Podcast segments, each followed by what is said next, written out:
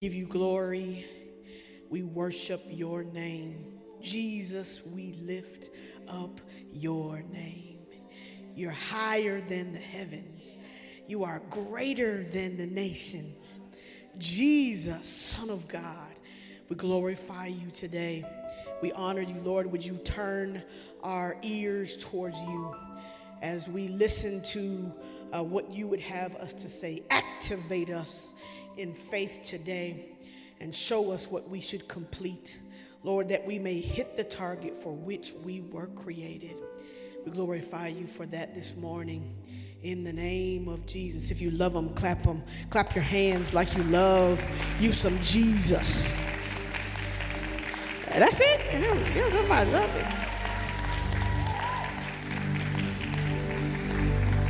You may uh, have your seat if you would. Uh, mom and dad, it's okay if I call them mom and dad this morning. I always feel weird. I mean, sometimes I feel weird calling them Bishop and Lady Carolyn. Uh, are with one of their sons this morning. They're in Florida at Fort, Fort Myers with Bishop Johnson. And uh, pray for them. They'll be returning this week. And uh, so keep them in your prayers. Um, it's very important that we do that. Amen. There were many years ago we um, we dedicated that when we would when we pray for our food, we would pray for our, our leaders. Why don't you uh, remember that in your prayers, if you would, uh, because it's important that we surround our leaders with uh, with with prayer. Um, I believe that our, our pastors are on the forefront of the battlefield. I, f- I feel like Metro is not worth shooting if we're not innovating or something like that. So I think we're headed that way again. And uh, so let's pray for our, our bishop and, and Lady Carol. Isn't that good? Is that good? I get the honor this morning of introducing our real speaker this morning. Um, I was just playing on I had a conversation with my, one of my friends yesterday, and she was like, Well, I got the word. All right, come on, bring the word in. How many of you guys enjoyed Easter Sunday this morning? It was awesome. I'm so proud of the Heises and uh, Christian and John and Sasha and all seven of y'all kids and Tanisha. Man, if you would, if you enjoyed that, if you would, clap your hands. Yep, it was it was good. Christopher Johnson Jr. is not in the room, but oh my gosh, wasn't he awesome? Man, so many, um, so many uh, words uh, of encouragement, and people keep talking about that little boy. Man, I think if that is a seed of things to come, my God, the enemy is in trouble. Uh, because I'm amazed by, by him. It was awesome. Man, he only had like a week, maybe a week or a half to, to, to memorize everything. And I'm so super proud of him. Um, I believe that um, the resurrection is underrated. Uh, I think we concentrate on the death, uh, but I think we should concentrate on the resurrection. Uh, because if Jesus never got up off, out of the grave, then we don't have anything, anything to stand on. Oh, but if he did, then everything else is a lie. Uh, more importantly, what you believe about Jesus and the Word of God um, becomes the activation of power inside of you when you decide to trust that Jesus raised from the dead. I'm grateful for that this morning. Um, I want to continue what uh, Bishop Johnson has been doing for the last couple of weeks. He's been talking about inheritance. He and I have been having some very interesting conversations uh, lately about this idea. But you know me, I'm going to show you something. That good? And so uh, let's let's start with that this morning. Go ahead, Kim.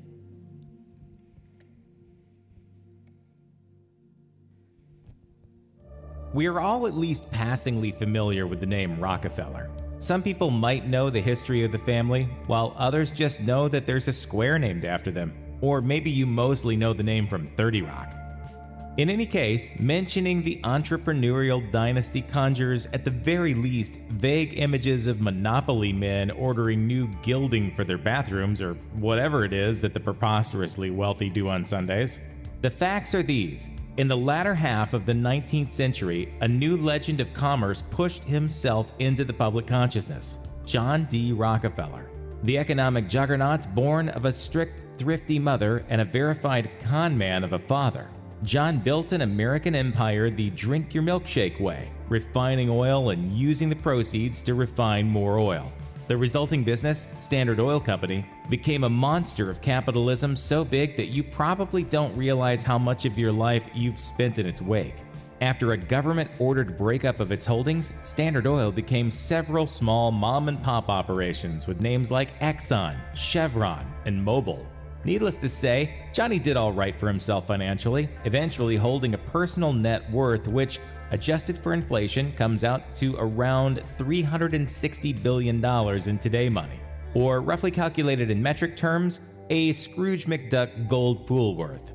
He was described in one article as, quote, the most successful man in the world, the man who has got the most of what men most want.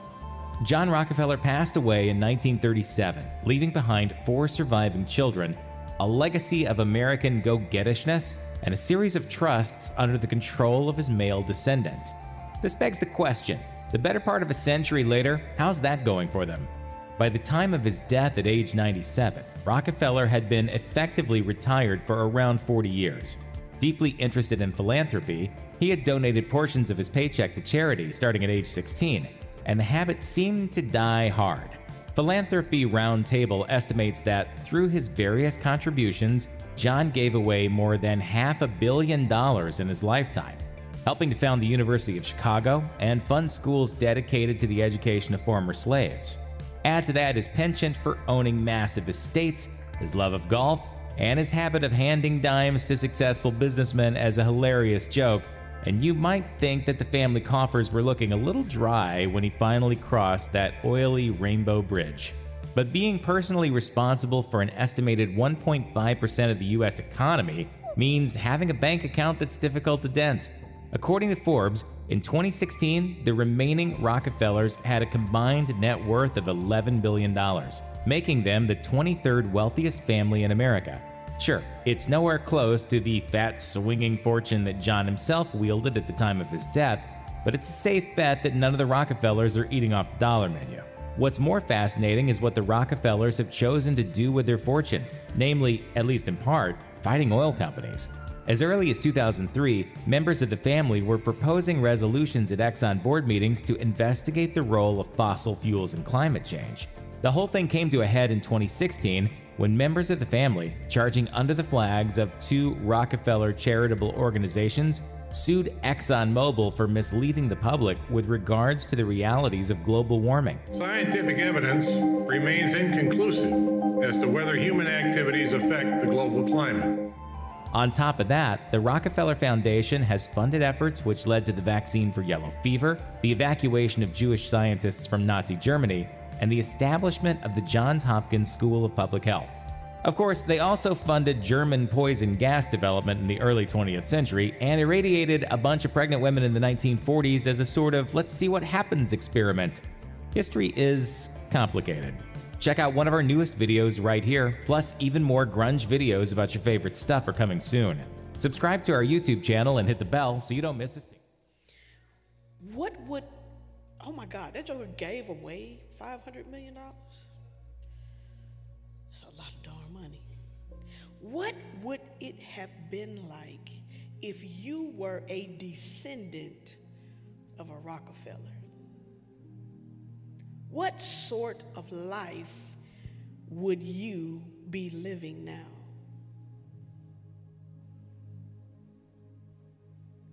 If your parents saw to it that what they built was specific for you to stand on with your whole life, what kind of life would you have right now? If I listen to this video, I, I see that it's, it's almost every form, every uh, mountain of culture he was able to affect and is still affecting today. That is an absolutely amazing feat. I think, man, what, what would I be doing if money was not an issue? How would I live? How would I think? How would I spend my time? Would you be one of the ones that would be just traveling all over the world? Right? Going everywhere. Like spending your time in, in towns in Ibiza and and and chilling in in in in uh what you call them uh, uh, those bungalows that are floating on the water. You know what I'm talking about? Uh huh. It's there actually there there's actually you don't even got to go that far. You can go to St. Lucia and get in one where you walk wake up in the morning and you just jump in the water right there right there off the, the side of your porch. Or would you have stock in or own certain media entities that would influence the world? Or would you do something with oil? Which obviously is an issue right now? Or how many people would be affected because you had something to do with some sort of influence in their life? How would you live? What would change in your mind and in your thinking? Most importantly, who would you be? How would you conduct yourself if you understood about what you were capable of because money really wasn't an object for you? Been saying it a long time. You know, people who don't, people who have money are only limited by their imagination. Who would you be? It's interesting to, to think about. You know, I was thinking about this, this, this today and, and the last couple of days, and I thought about those of us, I don't know about you, but I have always, I don't know, may, maybe it's just me, um, or maybe you identify with this. Have, are you one of those people who have always known that you were supposed to be like somebody, somebody? Does anybody else feel that way? Like, like the way that I'm so, when, like what the epitaph, you know, the little dash in between the, the year that you were born and the year that you died, that that epitaph is full of things that affected the world. Anybody else felt like that? Am I, am I the only one? I don't know what it is. It, in every room that I walk in, I feel like an anomaly. Feel like the weirdo. I promise you I do. Uh, I promise you the, the person you're looking at right now is not the one that you see privately between Frederick and I. By the way, you are the love of my life. And I want to honor you today. You love me so good. Jesus, Jesus really loves me when he gave me you. I really appreciate you saying yes. I really do. Sorry, just had to get that out the way real quick. You ain't got to clap, you don't need it. Um, but, but, but I am one of those ones who feels like, like I'm supposed to be doing something great. Like I'm supposed to be doing something that's astronomical. Like I'm so glad that the internet has kind of leveled the playing field, right? because it, it's, it's the opportunity to, to affect the whole world. This message goes out to those of you who feel like you're meant for more, meant for better, meant for greater. This one goes out to those of you who feel like you're doing good, but there's so much more in store. Anybody ever felt like that? Like I'm all right, like I ain't doing bad, but, but it's a whole lot more that I could be doing. And it's not about the accumulation of things as much as for me, it's about the, the having a greater influence on a, on a greater amount of people.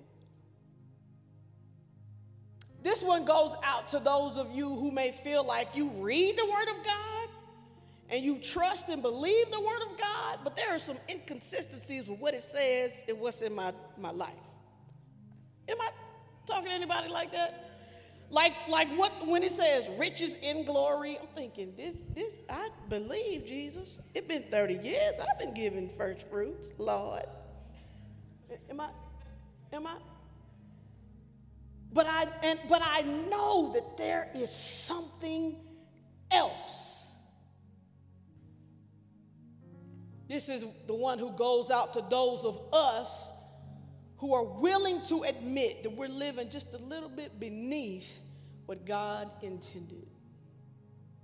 Because if you can admit it, as soon as you blame somebody else, you take away the power to change it. But the moment you accept responsibility, you, you accept the ability to do and be something different. I was, uh, you, if, you, if you pay any t- attention to the to uh, devotions on, on Facebook. Anybody else? You, are you enjoying the, the, um, the devotions every day? Are you really? That's good. If we took them away, would that be, you know, you get tired of them? Okay, y'all didn't say nothing, so we're going to take them away just a little bit. We'll see what happens. I'm just playing with you. Uh, if you listen to the devotions at all, for me, you will um, you remember that I am in this interesting uh, study that I'm doing uh, regarding the the week before Jesus died, passed away, was killed, and and you know when he was buried and when he resurrected, when he know I'm the whole crucifixion. I'm in the middle of studying that, and uh, I found this. Um, I have an app, but I also found this website that puts all four versions, like, because you know, Matthew, Mark, Luke, and John are the same story four different ways, right? And some people like to say that the stories have inconsistencies, but if you look, they're actually, they're very consistent. And, um, and it's proof, it's proof. The, the, the, the small things that are different are proof of, the, of its truth. That's a whole nother uh, deal, Shonda. Uh, but, uh, but I see, I've seen the, the four versions of it, and there's something that I found that I've never seen before. I just love it when the Word of God does that. Anybody else love that?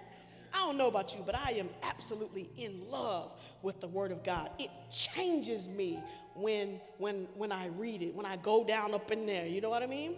And so what I found, thank you, appreciate you, holler at you. Because if you talk to me, this will go real, real much faster. So I found this, this, this verse in chapter 18 of John, uh, just a couple of verses. I think I read them just a few days ago. Uh, one between y'all long, so I'm I'm gonna, read it for everybody this morning. Shameless plug, a little dig right there, a little shade. You'll be, you'll be all right. Uh, John 18, 4 through 7. And I found something that I've never seen before. John 18, 4 through 7, really quick. It says, Jesus, knowing full well what was about to happen. So let me tell you. So Jesus was about, about to be killed. It was Friday night. Um, he was he had sent Judas to do his worst, right? And then he went to his favorite one of his favorite places to pray, which is why they needed Judas to find him because Judas. Uh, uh, because a few for, for the whole week before, Jesus was slipping between their fingers because it wasn't time yet. So he would go in front of the temple, say some strange things. The scribes and the, and the Pharisees wouldn't like it. They try to nab him right there, but he would slip through their fingers and they wouldn't be able to catch him. So that's why they needed Judas to bring him exactly where he was going to be there. And then, and then they needed Jesus, Judas to kiss Jesus because they didn't know which one he was. That's kind of funky right there. It's a whole other teaching for a whole other different time, right? So uh, Jude, Jesus just gets up off the floor. In fact, Matthew says that his face was on the floor. And he's begging his father, look here, father, is there any other way we can do this? Please, please. Three times he asked the Lord, I, I can't, I ain't gonna be able to do it. But not what my will, but yours be done. Third time, he comes back and he's talking to his disciples. And while he was talking, I thought it was interesting that in all four accounts, they specifically say, while Jesus was talking, Judas and the cohort comes through. Now, some say elders, priests, and scribes, some place the servants of them. But anyway, they all come in. Judas is, Judas is leading them. And Jesus, knowing full well what was about to happen, he went out to the garden entrance to meet them. So he came out, he came out of the garden of his place of prayer. Man, never saw that one before. Usually you think they came into the garden. Anybody else saw it that way? But John says they came out of the garden. Man, that's something, that's something serious. It's something special that happens when you're in the garden with Jesus by yourself. I want to bring importance back to your daily devotions, especially when you got to face something that you that you really don't want to do. Find yourself in the presence of God by yourself. So they exit the garden. John was the one who gave this detail. John was the one that Jesus said was the, physically the closest to him. What I notice about John's account is that not it's not a lot about the happenings, but it's a whole lot about what he said. That's just what I'm uh, observing. He's in, he, he went out to the garden entrance to meet them. Stepping forward, this is Jesus, he says. He says, Who are you looking for?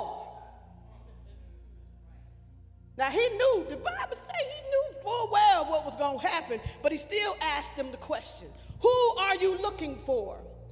Jesus of Nazareth. They replied, now Judas was a traitor, was among them. He replied, I am he. Check out what it says. And the moment Jesus spoke the words, I am he, the mob fell backward to the ground.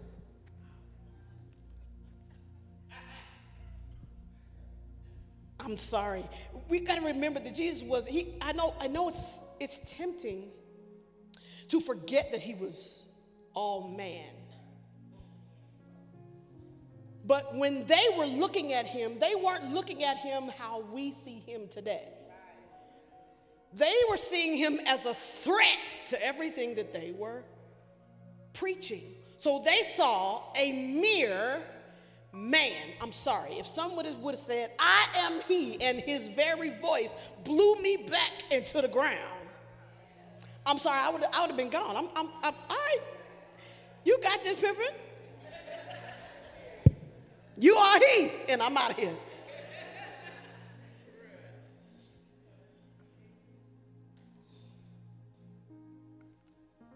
So once more, Jesus asked them, Who are you looking for? As they stood up. I go to the movies when I look at the Bible. Anybody else do that? They answered, and, and uh, he, he, as they stood up, they answered, Jesus of Nazareth. Lord, help me. It's something about knowing who you are that changes everything. It's something about having a clear understanding about your identity that, that makes you behave in a particular way. You, you, could, you could say this both positively and negatively. If you look online and you scroll through TikTok, you can see how many people know or think they are what, what they are. And I'm confused, confuzzled as to what people really believe about who they are. Accepting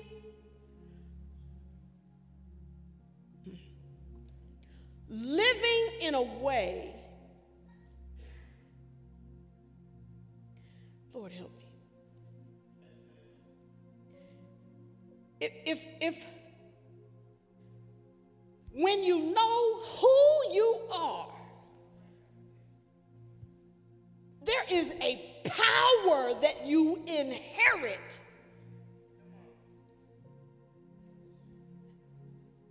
that blows people away.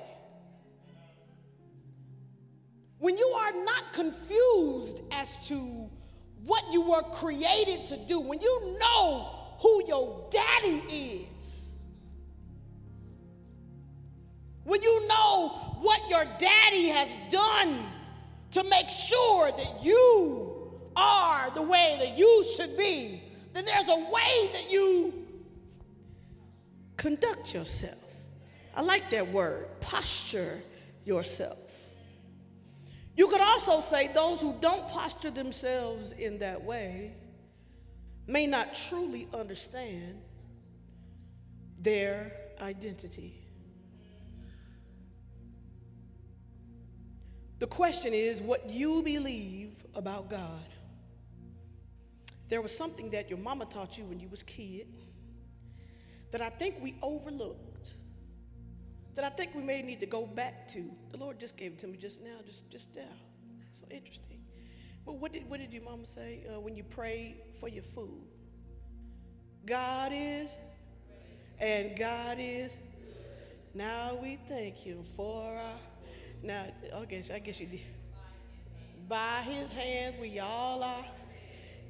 That, now, it's thank you, Lord, for the daily bread. Give us our daily bread, whichever one you said. It's them first two statements. uh, it's the first two that I think we need to remember. God is, and God is.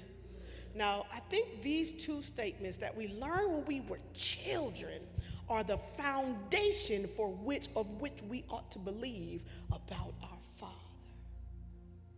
Something that I believe about our Father It's something that I that I think about every week uh, or every day when I'm worshiping God. I think about our Father. Father, your Father is your progenitor. That good? He is your male parent, right? uh, the male decides, the male chromosomes decide gender. Did you hear me? The male, no, no, if you have a, a, a woman and a woman, there's no child coming, first of all. And then two, when the, whether it was put in you or it received in you, if I could just keep PG real quick, either way, a male had to do something to a female to get a baby. Am I, am I saying that right? All right. The father is the one that not only determines your gender. Man, I did, I did not make myself a woman.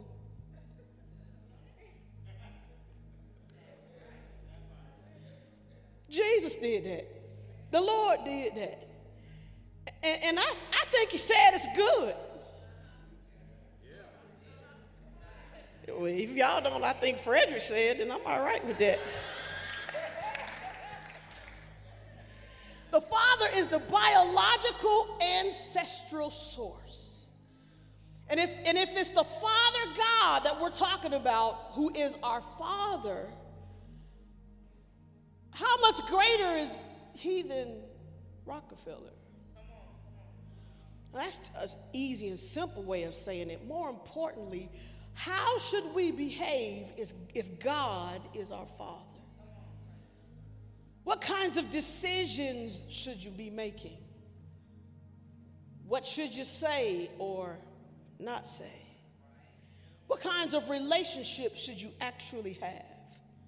How are you raising your children? I'm sorry, this is a sore subject right now. When I found out all that Disney is doing, do your own research they have made it company policy not to say ladies and gentlemen, boys and girls, so they don't alienate people. I'm sorry, that is an indictment against my father. How would you behave? What would be your identity if you knew that God was your three simple places that I'd like to remind you. And there's so many things, so many things that we could talk about today. But as as it is my fashion, I, I like to give you things that will that you can um, use in on Monday. Yeah, that good? Uh, because uh, I think that um, it's very important. I love um, our bishop because he's always making sure that what we have, we can use it for our life. It's not enough to pontificate about the exegetical truth that's ethereal in, the, in heaven somewhere, right? We got, to, we got to be able to use this. So, real simple, three ways I want you to apply just being able to know who you are. First of all, you know that we are integrated beings. Three parts, yes? I'll start from the innermost part of ourselves to the outer. That good? In your in your spirit, yes, which is the spirit of God inside of you. Uh, what I've come to find out is my understanding. Check me, Elder Yule, that uh, uh, animals have souls; they don't have spirits. I'm gonna help you in just a minute with that. I know that your spirit animals ain't got no spirit. Let me help you just a minute, right? Animals don't have. So we have a spirit, which is the spirit of God inside of us. It's that thing that know in your knower that when you walk up in something and you know it ain't supposed to be there, there's something going down up in your, your stomach go to rumbling. How many, how many of y'all your stomach done went to rumbling? that's, that's, a, that's a clue for you to step back.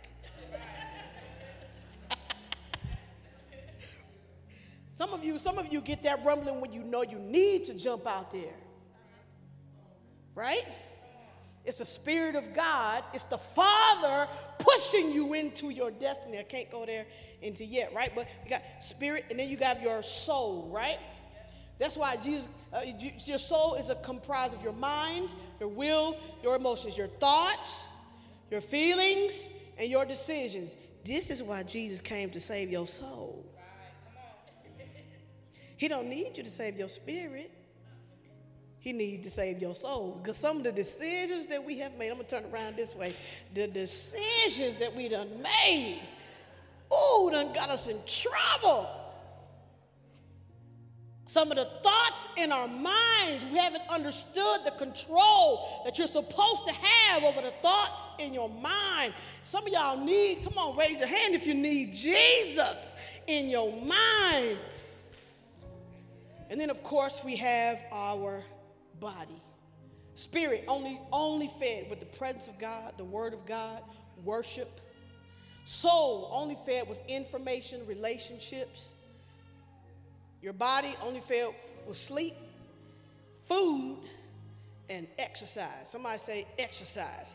It's not a cuss word. Say exercise.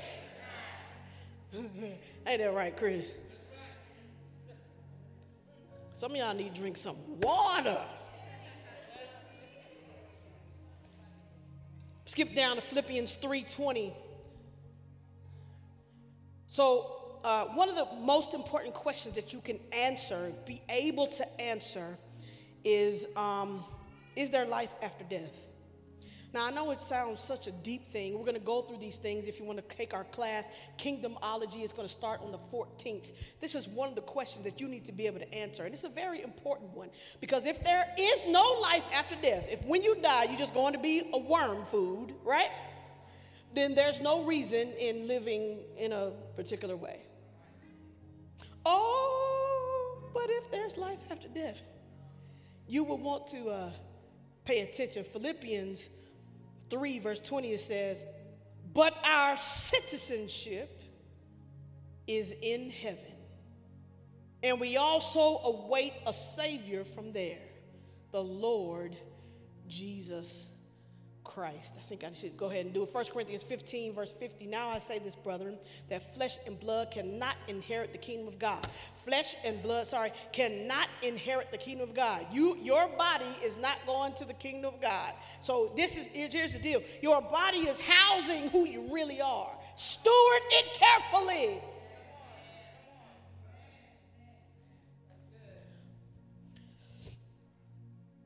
Nor does a perishable, perishable inherit imperishable. Behold, I tell you a mystery. We will not fall asleep, but we will all be changed in a moment, in the twinkling of an eye, at the last trumpet, for the trumpet will sound, and the dead will raised imperishable, and we will be changed. For this perishable must not on imperishable, and this mortal must not put on immortality. But when, but when this perishable will put on the imperishable, and this mortal will have put on immortality, then will come about the saying that is true. Death is swallowed up in victory. Oh, death, where is your sting, your victory? Some of y'all are scared to die. Oh, but if you take the imperishable part of you, the imperishable part in you, and dedicate it to the Lord, then death has no hold on you. don't have to be afraid. I know we don't talk about this a whole lot here at Metro, but uh, heaven is, Jesus is spending his life trying to get to us. Lord Jesus can't go there. And this immortal death, where swallowed in victory. Oh death, where is your victory? Oh death, where is your sting? The sting of death is sin, and the power of sin is in the law. But thanks to God who gives us the victory through our Lord Jesus Christ. My God, verse 57. But thanks be to God who gives us the victory through our Lord Jesus Christ. Therefore, we beloved brethren, be steadfast, immovable always abounding in the work of the Lord, knowing that our toil is not in vain. All that you do from the source of your spirit is not in vain. It is the imperishable part of your life. It should drive your soul and come out as a decision that you walk out with your body.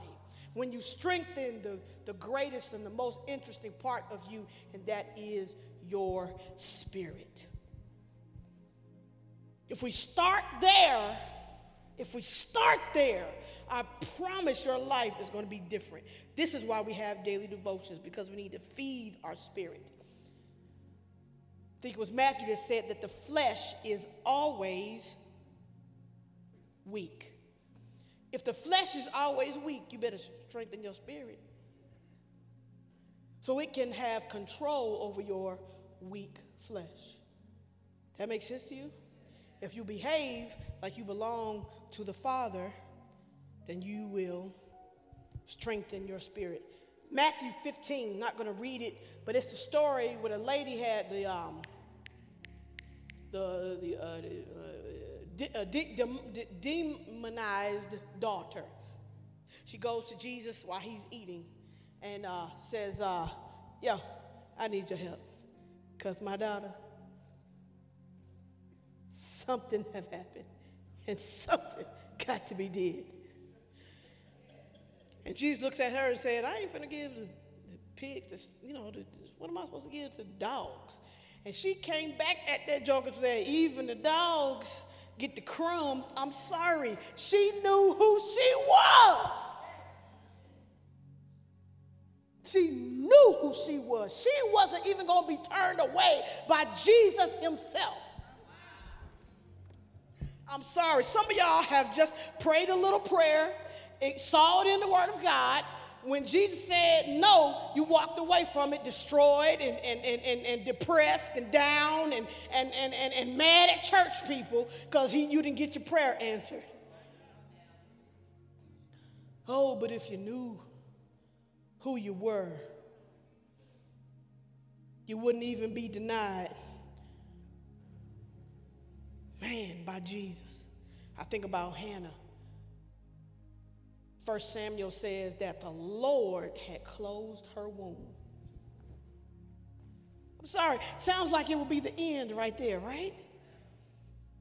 But she stayed right there at the altar. And she decided that what was in her heart she wanted and she was not going to be denied. Praying like a crazy person. The priest thought she was drunk.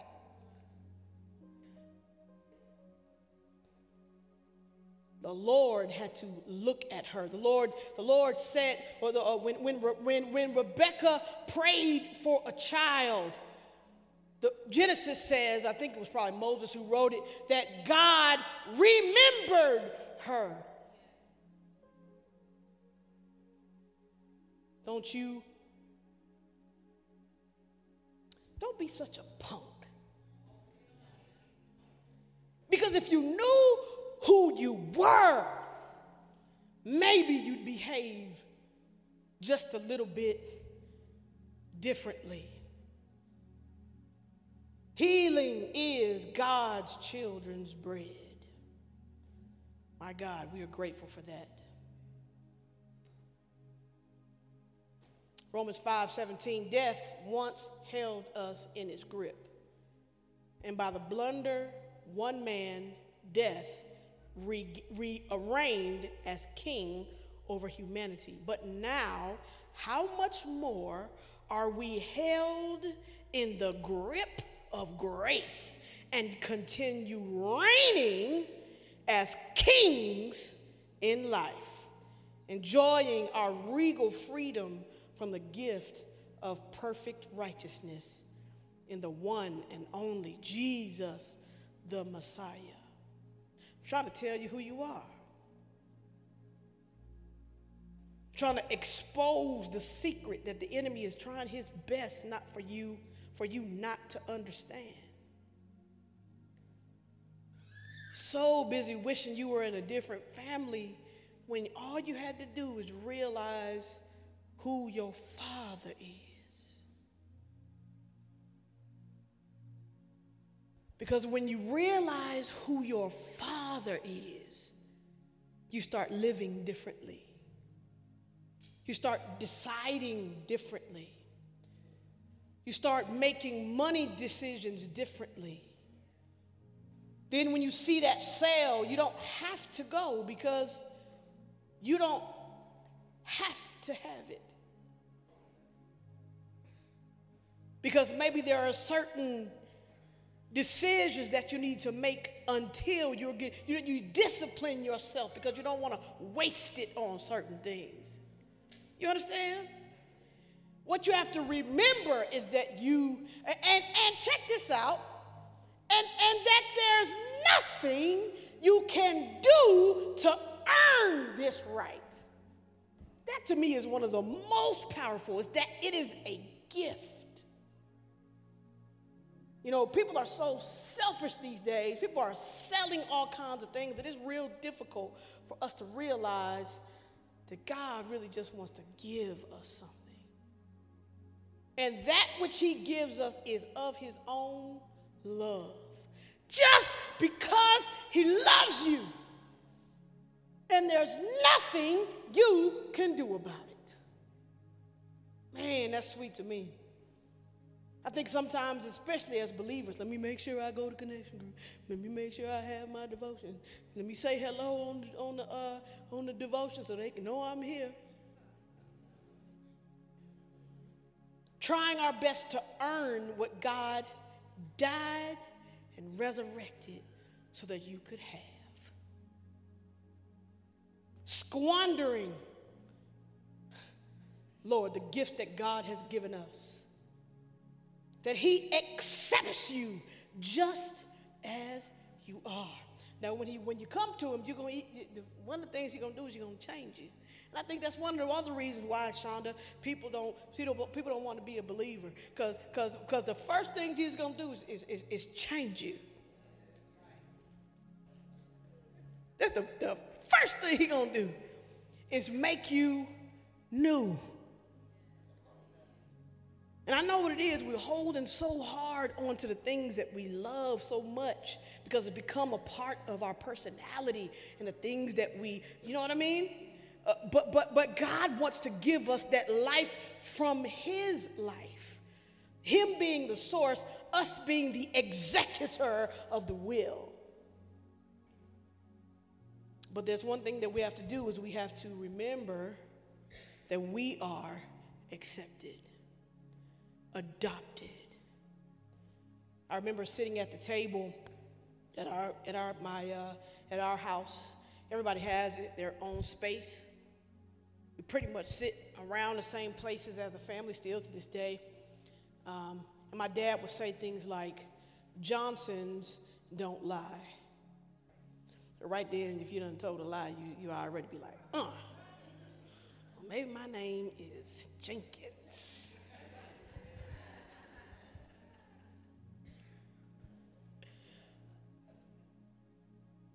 My mom would say, we walk up in here, don't ask for nothing. Right? But then when we got home, what we were going to ask for would be in the cupboard. Cupboard, the pantry, that better word. the cupboard. I was raised by 70 year olds, I promise.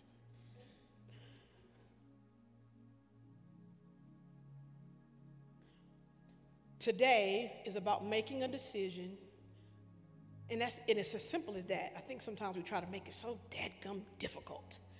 You have to make a decision about who you are. And the moment it's because of your name or because of your gender or because of your race, your ethnicity, is the moment you subject yourself to whatever that means. But the moment you identify yourself because of who you belong to, it changes everything. It changes everything. Once you believe that you are accepted, once you believe that you are adopted, I know some of you grew up with some interesting parents. Now, I know y'all love Flynn and Carolyn. God have mercy, we have had a lot of interesting conversations about the way we were raised. You know, so interesting being the child, the, the adult child of a parent. Isn't, isn't that interesting? It is the it is the, is where we get to say uh, say you get to say a few things like that you couldn't say when you was five. Because my mama's hands are as big as my daddy's. I'm not playing like they were the same size ring. you think I'm about to say something? No, no. Carolyn can drive a stick, feed a baby, and, and uh, feed herself, pow! he was scared of that joint, man. Now that I'm adult, you ask me a question and give me permission to tell the truth. Hmm. No, I really did grow up, man, with the best family in the world, but it wasn't perfect. Sometimes you have to remember who your father really is. Some of you didn't grow up with a father.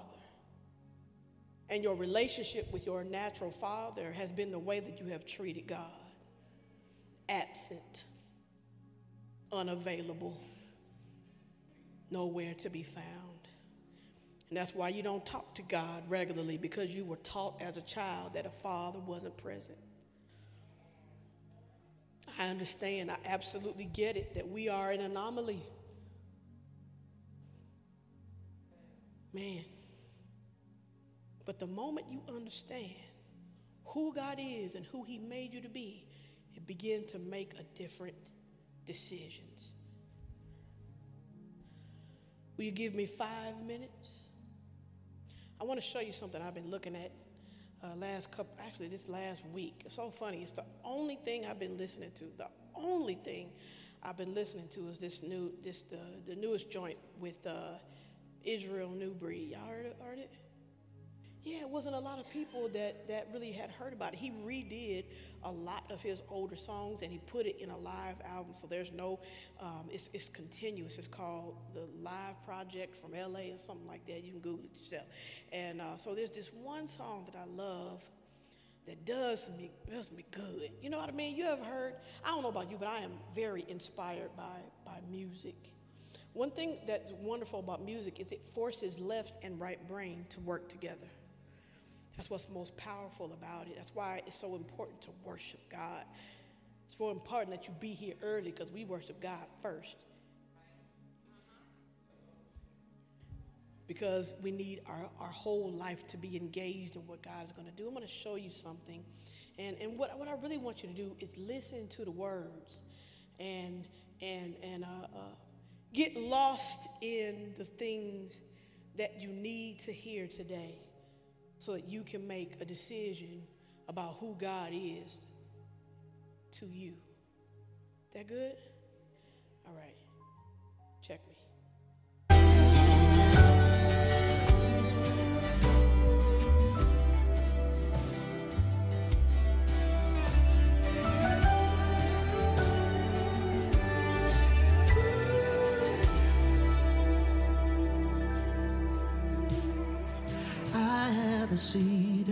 Table. I know who I am. I know who I am. I have a seat at the table. I know